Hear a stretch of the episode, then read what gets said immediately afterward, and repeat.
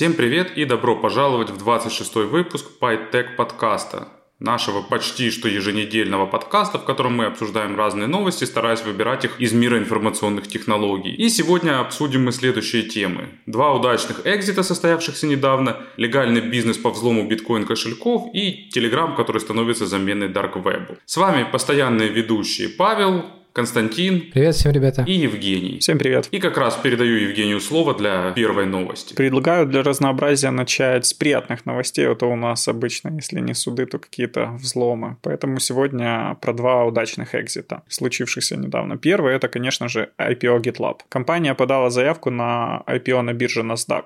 Точная дата размещения пока не определена, но это явно вопрос не столь далекого будущего. Вместе с заявкой были поданы финансовые данные. В последнем квартале доходы составили 58 миллионов при расходах в 40 миллионов. Прибыль по итогам года может составить до 200 миллионов долларов. Компания имеет все шансы стать еще одним украинским единорогом. Их оценка по результатам прошлого года составила около 6 миллиардов, с чем мы их и поздравляем. Второй выход – продажа сервиса MailChimp за 12 миллиардов долларов в наличных и акциях. Покупателем стала Intuit, ведущий разработчик ПО для малого бизнеса в США и не только. Конечно, MailChimp уже стала стандартом де-факто в организации почтовых рассылок, и интерес к этому каналу коммуникации продолжает расти. Но сколько же должно быть у них прибыль, чтобы оправдать такую оценку? Обе новости прикольные. А, ну, я могу, давай начнем с ответа на последний вопрос. Прибыль значение имеет, но не слишком большое. Здесь э, идея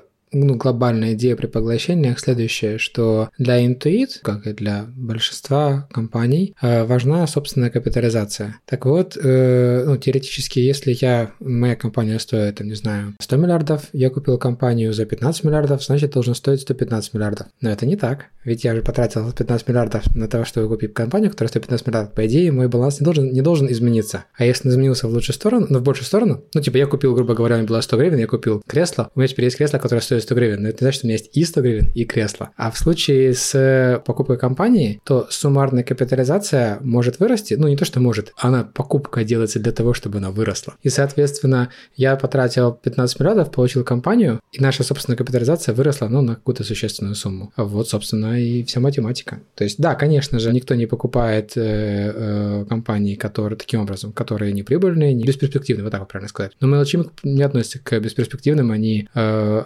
органически выросли, в смысле без vc денег, выросли, э, ну да, действительно, де-факто стандарты, как Женя сказал. Я вот тут брифли чекнул как бы их конкурентов, SailThrough и SendGrid, как, ну, альтернативных провайдеров, и из них э, никто не вышел на IPO. Они пока все ждут, выжидают. То есть э, MailChimp как бы первое, кто из статуса приватной компании вышел. Так MailChimp же вроде не IPO-шнулся. Да, у них acquisition, то есть они продались Intuit, они даже не IPO, это у GitLab IPO. Это оба считаются экзиты, но один IPO, public offering, второй, второй это эм, поглощение. И, ну, слушай, я думаю, что все когда-нибудь хотят продаться. Что там было? В начале нулевых была стратегия «давайте продадимся Microsoft». В этом, или там, или из 90-х это же была, типа, или кто там еще продавал, покупал Oracle, постоянно покупал что-то там. Это как бы идея создать компанию, чтобы ее продать, да что там далеко ходить. Постиндустрия началась с этих идей. Да и, в общем-то, вполне себе продолжается этими же идеями. Ну, не за такие деньги, к сожалению, пока что, во всяком случае, но в целом, да. А про GitLab, э, ну да, прикольно, прикольно. Там с MailChimp другая есть интересная история,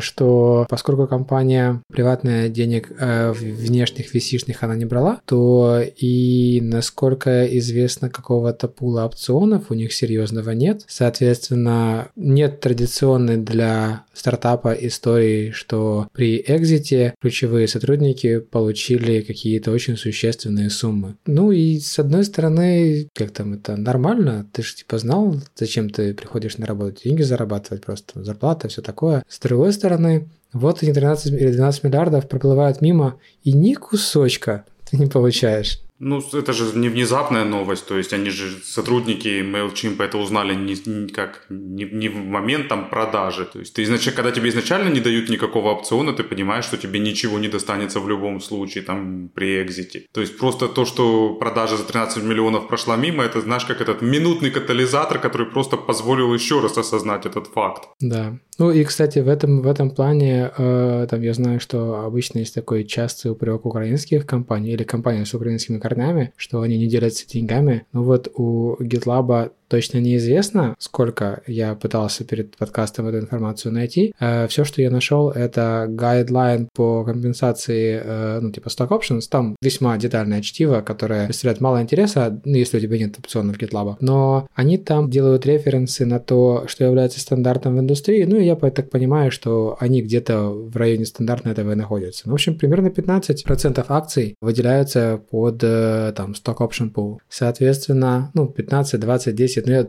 будем говорить про 15, да, я думаю, не думаю, что они очень жадные или очень щедрые, да. И это означает, что вот 15% э, компании принадлежит сотрудникам, э, ключевым сотрудникам в этой компании, и я думаю, что они все с нетерпением ожидают IPO. Ну да, то интересно узнать, сколько они гипотетически получат после того, как определится цена компании на бирже. Я не думаю, что это будет меньше, чем 6 миллиардов. Я, наверное, не владею всей информацией, но когда, блин, какие-то миллиарды отдаются за компанию, которая никогда не окупится. Ты упоминал вот начало нулевых, когда все пытались все продать Microsoft. Чем это все закончилось, я думаю, прекрасно все помнят. Microsoft жив. Ну, Microsoft жив, а крах доткомов... Ну, это не из-за Microsoft. Ну, не из-за Microsoft, это как раз из-за стратегии «давайте вкладываться во все подряд». Ну, с тех пор люди начали делать это более разумно. Собственно, ты, ты же помнишь, что именно из вот этих вот очень болезненных уроков выросли э, вот Lean стартап движение. Изначально было движение, даже не книга, не фреймворк. Там э, тогда же вот эти всякие идеи про там быстрые релизы, вот это вот все, это все приблизительно э, в то время, когда люди начали осознавать, что, наверное, это не совсем правильно просто брать и делать все ставки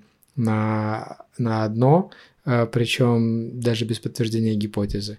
Так что, ну да, как там это, много людей заплатили миллион долларов для того, чтобы индустрия осознала, что так софт девелопить нельзя, нужно девелопить как-то по-другому.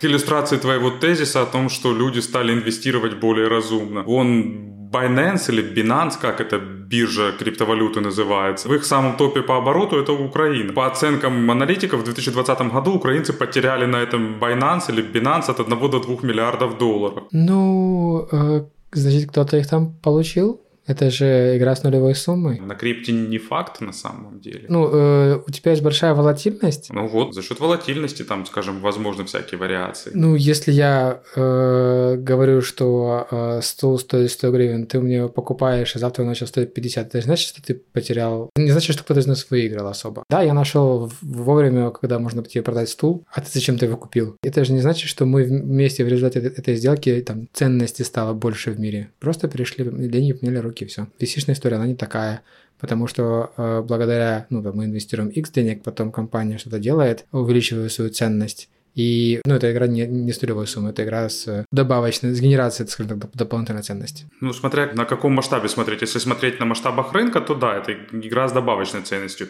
Если смотреть в масштабах планеты, то нет. Естественно, это игра с нулевой суммой, потому что ресурсы ниоткуда не возьмутся. Нет, ну, в масштабах планеты, да. Ну, в масштабах планеты это странно работает, да, и поэтому количество, объем денег тоже растет. Э, это пока не нулевая сумма явно. Но если вернуться к GitLab, то интересно, что э, ребята все равно не смогут вывести свои опционы сразу. То есть есть стандартная практика двухгодичного после IPO, ну, год или два года, ну, как бы ты не можешь а, продать свои опционы, выйти, э, либо только на внутренних, как бы, торгах коллегам ты их можешь передать. Ну, мы этого не знаем, может быть, у кого-то есть и fully vested options, поэтому может, уже кто-то завесился. А, а это, по-моему, не про вестинг. Э, Жень, ты сейчас не про вестинг, да? Или ты... Не-не, я именно про опционную. Про право на, на реализацию, да? Ну, честно говоря, я э, с, такой, с такой историей не сталкивался. Ну, у них достаточно... Я, я так брифли тоже посмотрел. Э, у них э, как организована тема с э, сток-опшенами. Прикольно, то есть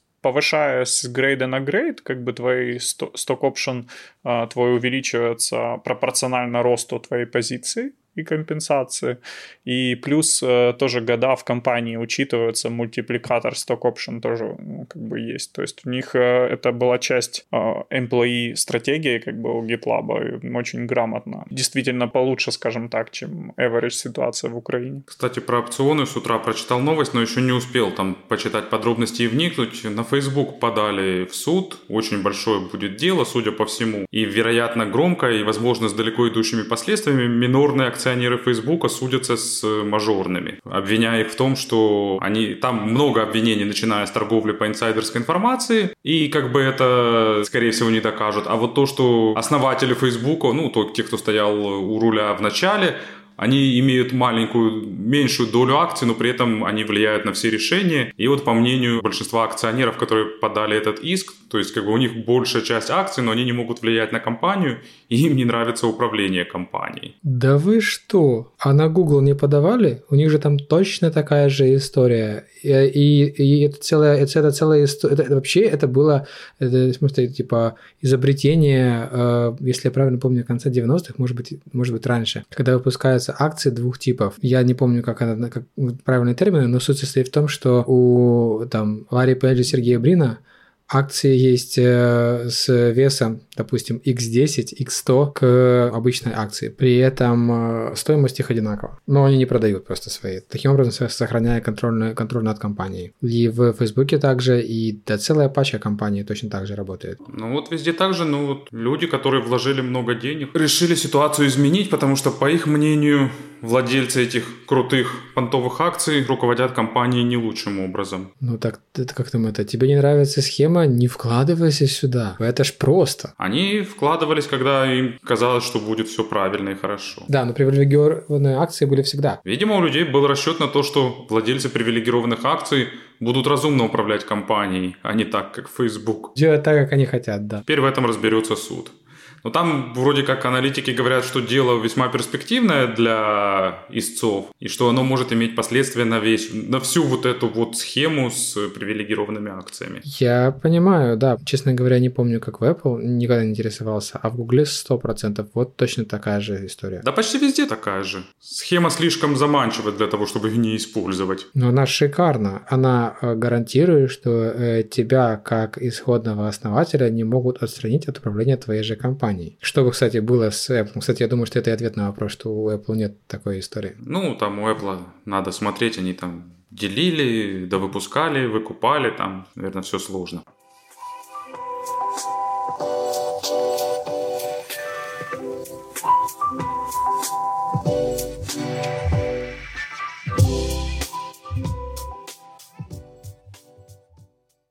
И мы переходим к следующей новости, а вы пока подписывайтесь на нас в социальных сетях, э, ставьте лайки, пишите комментарии, будем рады любому интерактиву. Сайт Hypebeast опубликовал интересную заметку про семейный бизнес Криса и Чарли Бруксов – это отец и сын, если вдруг кому-то зачем-то интересно. Они помогают пользователям восстановить доступ к своим биткоин-кошелькам, от которых э, пользователи забыли пароль. Бруксы совместно разработали интересный метод. У человека запрашивают его типичные пароли, чтобы понять э, подходы к созданию этих самых паролей. А после этого начинается брутфорс миллионов и даже миллиардов комбинаций, которые генерируются на основе вот этой собранной информации. В случае успеха плата за услугу составляет 20% от возвращенных денег. Рыночная ниша выглядит очень перспективной, потому что по данным аналитических аналитической фирмы Chainalysis примерно 1 пятая от добытых биткоинов как раз находится в кошельках, доступ к которым был уже утерян. На данный момент это что-то в районе там, 140 миллиардов долларов. По пессимистичным прикидкам, доступ можно вернуть где-то к 2,5% этих кошельков, а в деньгах это 3,5 миллиарда, что в целом тоже достаточно лакомый кусочек. Мне кажется, бизнес, построенный на вот этой идее, он просто гениален.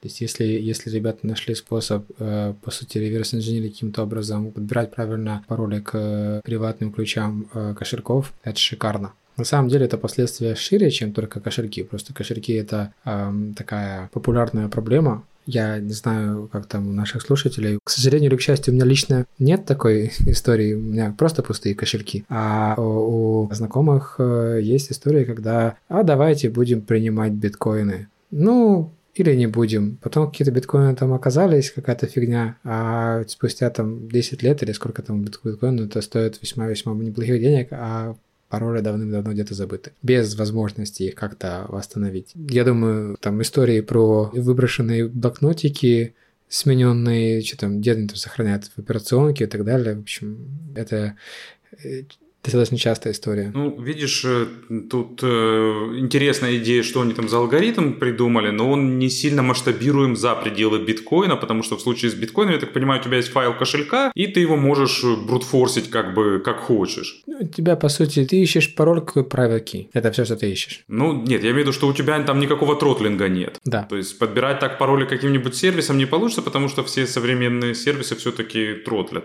тротлят там, лочат и борются с этим. Поэтому это вот их идея может быть развита только на то, что что можно там локально подбирать. Они еще могут сделать, наверное, какой-нибудь... Но ведь есть же не только биткоин. Ну, другие кошельки, какие-нибудь взломы паролей на архивы или контейнеры TrueCrypt или что там сейчас вместо него. Ну да, и, и, и, так тоже. А, вообще, вообще к потерянным биткоинам, ну как, технически это не совсем потерянный, но на сегодняшний день э, это все-таки такое не самая разумная инвестиция. Это покупка пиццы за 10 тысяч, две пиццы, если точнее, за 10 тысяч биткоинов. Ну тогда это было прикольно. Это же типа первое коммерческое применение этого вида валюты, если так можно выразиться. А, ну да, но сейчас э, я думаю, что э, человек, который купил две пиццы, немножко жалеет об этом. Немножко, я думаю, он сильно жалеет. Весь остаток жизни будет прорабатывать с психологом этот вопрос. Это как в свое время Рональд Вейн продал свою долю в Apple. Причем спустя 12 дней после основания компании. Продал он ее за 800 долларов. Ему 10% Apple принадлежали. Да, 45 были у Джобса и Воза, а у Рональда Вейна было 10% Apple, но он решил, что эти деньги не отобьются, как бы эта компания не будет прибыльной, и он продал за 800 долларов. Бедный Уэйн. По классике, да. Купил акции какой-то фруктовой компании. Да-да-да-да-да.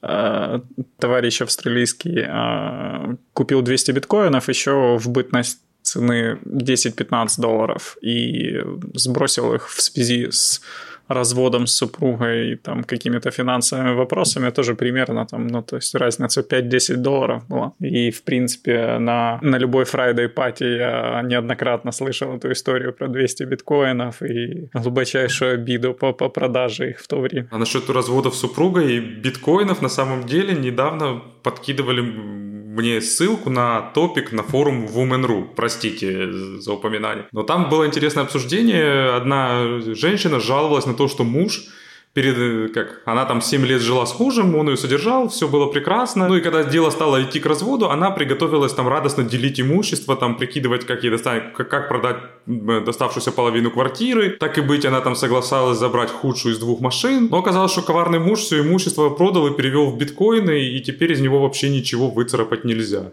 И народ активно обсуждал, а можно ли как-то вообще изъять по суду у человека биткоины. Ну, наверное, можно, э, когда разводились, нельзя было, а сейчас уже не важно. Я не, не знаком честно, со, со спецификой. Типа, если тогда было нельзя, а теперь, теперь, допустим, можно, можешь ли ты пойти и изъять те биткоины? По идее, нет, но это же, в общем, не будем углубляться в правовые, в правовые вопросы. Я думаю, даже если административно это можно, физически э, пока кто-то не даст кредит, ты этого не сделаешь. Но, кстати, тоже в, э, в этот же топик э, в Украине готовится легализация криптовалют и биткоина в частности, и они будут облагаться налогами. Это еще интереснее. То есть, ну, интересно, как ты будешь платить налоги со счета в биткоине волатильного, то есть, как они будут курс считать, или они прям в биткоинах хотят налоги принимать. Да, есть вот ты, ты совершенно правильно сказал, есть два, два варианта. Э, первый это принимать в биткоине, а второй это точно так же, как с акциями. Ты, если ты держатель акций, ты э, декларируешь рост или падение своего суммарного там, портфолио э, за год, если ты частное лицо, и мы не, не, не углубляемся дальше, и с суммой, которую ты заработал таким образом, ты платишь налог. Короче, там есть нюансы, связанные с тем, что там не совсем четко платится, то есть не, не, не та же самая ставка, да. Вот, capital gains, ну, в Украине, по-моему, нет такого разделения. Знаю, что в других странах, там, штатах, допустим, там, в той же Великобритании, э, есть история о том, что если ты деньги заработал, ты платишь с них, допустим, там, 25% на какой-то ставке, а если ты деньги вложил, и они тебе принесли доход, то ты платишь с них 2%. Ну так, знаешь, все для работающих людей. Э, в Украине, если я правильно помню, вообще не уверен в разделении на э, подоходный и capital gain, но э, идея точно такая же, как с валютной разницей и со всем остальным. Мы просто считаем разницу между курсом на начало периода, на конец периода, и все. Да, скорее всего, это будет как подоходный, где 18% от прибыли, от курсовой разницы в рост а, будет идти. Ну, и я думаю, при падении. И не забудь полтора процента военный сбор. Я, кстати, не учитывал, как ты это делал, да. Ну, на самом деле, называть этот закон легализацией очень странно, потому что легализация подразумевает какие-то права, а не только обязанность уплатить налоги. Но, с другой стороны, что-то делать надо было, потому что все наши депутаты перешли на биткоин в плане источника легализации дохода. Если раньше им, бедным, приходилось мучаться, они там то в лотерее выигрывали, то с жомовой ямы доходы получали, то теперь они все поголовно указывают в декларации Откуда деньги? А, продал биткоинов. Биткоин просто такая интересная, интересная штука, что с одной стороны это анонимная э, сеть, с другой стороны все транзакции каждого человека можно проследить. То есть если мы знаем, что вот этот конкретный кошелек, он вот у этого конкретного Васи, то можно проследить все, что делал Вася за последние, ну, собственно, с момента, когда он кошелек сгенерировал. И очень интересно э, узнать, когда деньги попали на кошелек. Я просто к тому, что вот эти вот истории про ну, биткоины продал. Окей, кошелек укажи.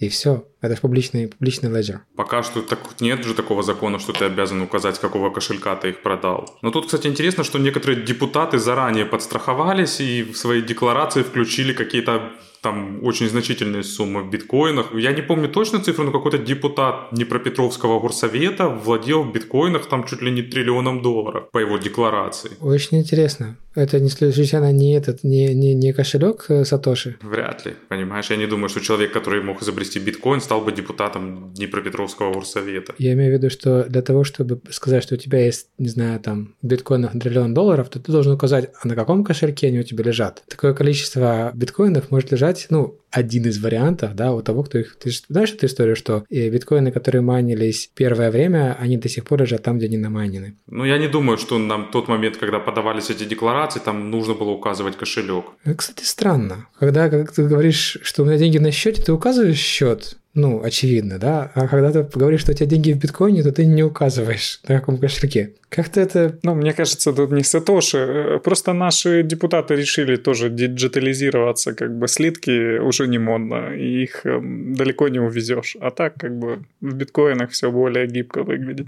Главное, знаешь, другая проблема, ты как слитки подземелья у себя под домом выкопал, и там сложил слитки. В лучших традициях николаевских прокуроров. А вот биткоины куда закопать? С биткоинами может быть, как он с тем, по-моему, он британец, который выкинул 7,5 тысяч биткоинов на жестком диске на свалку, и теперь 5 лет пытается добыть из местного, от местных властей разрешение на раскопки на этой свалке. Поэтому все эти ваши битховины это сложно.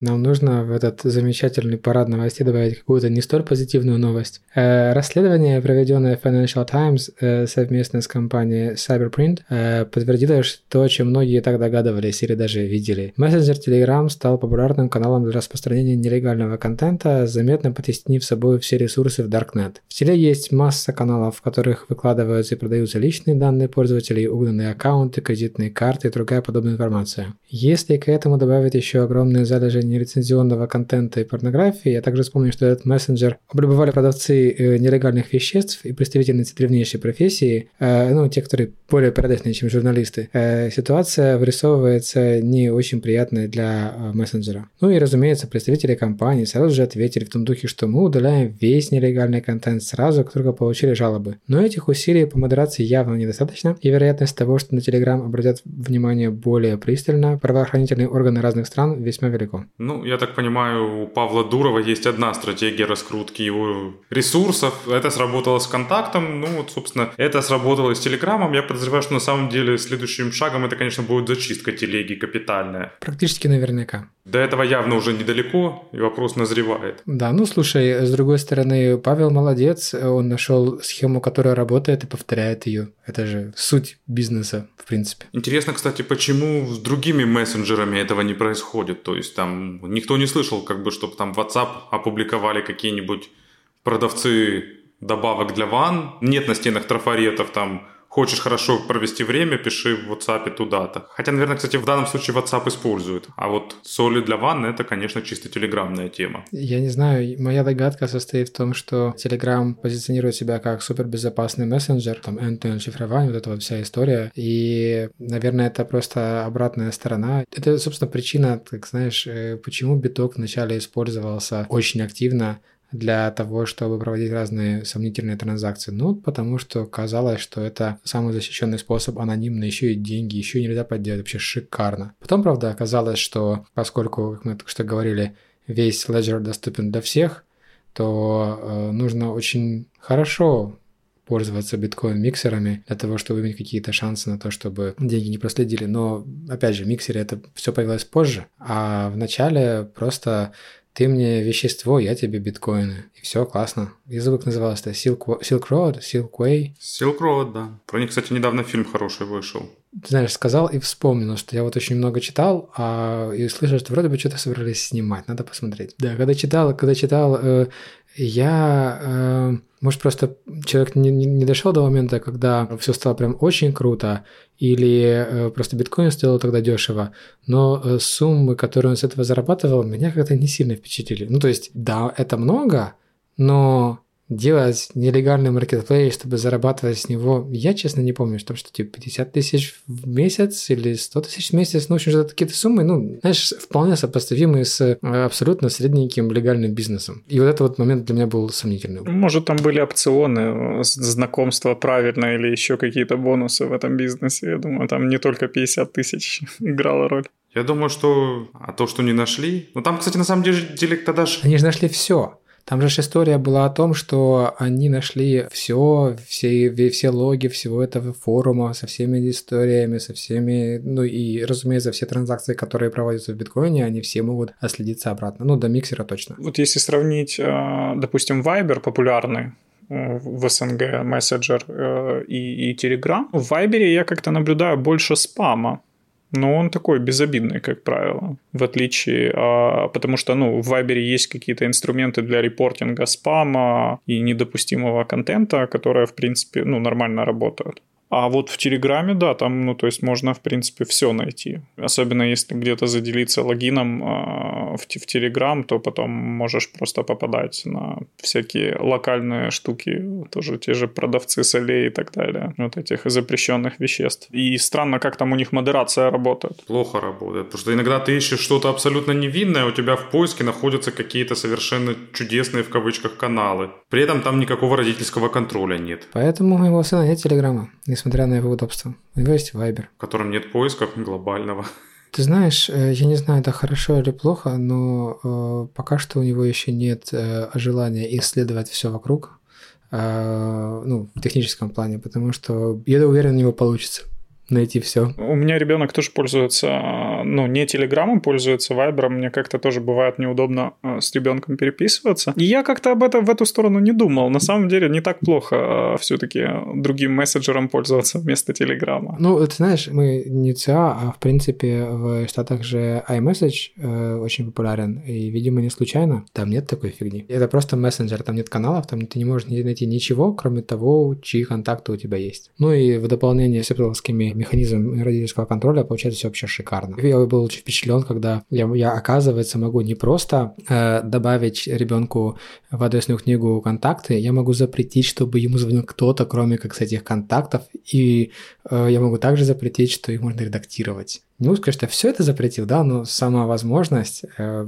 реально прикольно. То есть ты даешь девайс, и ты понимаешь, что Да ему даже просто позвонить никто не может, кроме тебя. Вспомнилась серия «Черного зеркала» про тетеньку, которая установила родительский контроль на свою дочку. Я не смотрел эту серию. Когда ребенку там в голову устанавливается какой-то чип, и после этого родители там могли фильтровать восприятие ребенком реальности. Кошмар. Ну вот, опять же, если прыгнуть назад на Telegram, то получается то, что Telegram на разных платформах тоже по-разному выглядит. А, к примеру, вот на iOS девайсах уже ты, там масса функций заблокирована в Телеграме. И есть множество каналов, с, допустим, с нелегальным лицензионным контентом, а, пиратским, к которому ты не можешь получить доступ из iOS. Я так понимаю, они все-таки не хотят быть выперенными с App Store, и когда правообладатели на них жалуются, то они банят эти вещи. Ну да, а у продавцов нелегальных веществ правообладателей нет. Вернее, правообладатели их крышуют. Но на самом деле это в целом объясняет причину войны войны Павла Дурова с Apple, развернутую в последнее время. Ну как, не войны, это скорее как односторонние нападки. Я так подозреваю, что он предвидит скорую зачистку и необходимость что-то решать. Ну так а что ты можешь решить? Э, они же вроде как там мега классно монетизируются э, через э, там рекламу в группах или где. Я, честно говоря, даже не знаю где, потому что я я не вижу этой рекламы. Вот, вот знаешь, этот интересно. Э... А ты не видишь, потому что они еще не монетизируются. А, вот на чем дело. Окей. Это план на будущее был. А деньги откуда? Пока ниоткуда, пока это как венчурные инвестиции. Была же попытка сделать эту криптовалюту тон. После этого SEC сказала, что нет, ну да, они ICO хотели провести, но им не дали. Ну там была история чуть, чуть больше. Facebook хотел сделать Libra, SEC им сказал нет, Поэтому, когда э, дело пошло дальше у, Тон, чем у Libra пошло, то пришли ребята из Libra и сказали, ладно, вы нам не разрешаете сделать нашу, нам, американцам, не разрешаете сделать нашу криптовалюту, а каким-то там непонятным чувакам вы собираетесь дать, дать разрешение там делать, делать Тон, ну и все. Теперь у него тоже нет. Поэтому такое. Будем на этом заканчивать, потому что мы уже подобрались к нашему софт-регламенту. Спасибо всем, что были с нами. На следующей неделе мы найдем еще более интересные темы и обязательно с вами их обсудим. Всем пока. Спасибо, ребята. Всем хорошего дня. Всем пока. Тоже надеюсь, следующая неделя богаче на новости будет.